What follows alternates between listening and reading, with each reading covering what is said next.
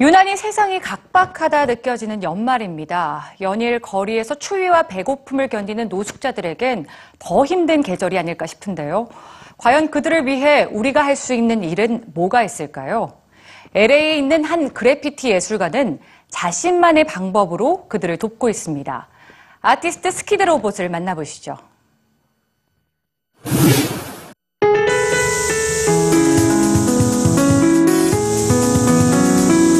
혹시 그래피티라고 들어보셨나요? 누군가는 불법으로 그리는 낙서라고 말하고 또 누군가는 회색 도시에 외치는 자유와 저항의 예술이라고 하는데요. 미국 LA에서 활동하는 스키드 로봇은 경찰의 단속을 피해가며 거리에 자신의 이야기를 전하는 그래피티 아티스트입니다. 그는 스키드로 지역에 사는 노숙자들을 만나 그림을 그려왔는데요.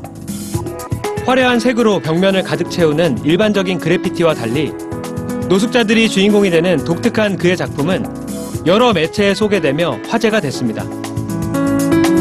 차갑게 기댄 등 뒤로 멋진 침대가 생기고 달빛이 비추는 창에서 달콤한 꿈을 꾸며 휠체어에 앉아서라도 멀리 떠나고 싶은 그들의 마음을 엿볼 수 있습니다. 비록 추운 거리에서 지내는 신세지만 따뜻하고 재치 있는 상상으로 그려진 집에서 노숙자들은 잠시나마 행복해 보입니다. 하지만 그는 단속을 피하기 위해 가면을 쓰고 인터뷰에 응할 수밖에 없었습니다. I turned the corner and saw a tent in front of a pull down grill. I thought to myself that tents belong in the forest, not on city streets. I jumped out and painted what would be the first dreamscape. 그렇게 노숙자를 한 사람씩 찾아가 그림을 그려주기 시작한 스키드 로봇. LA에서도 스키드로 지역은 일명 마지막 집으로 불릴 정도로 노숙자가 많은 곳입니다.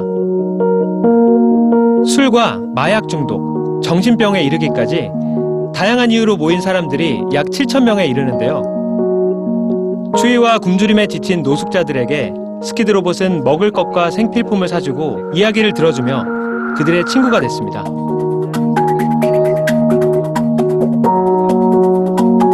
그리고 SNS에 사진과 사연을 올리며 사람들의 동참을 유도했고 모금 활동도 했죠.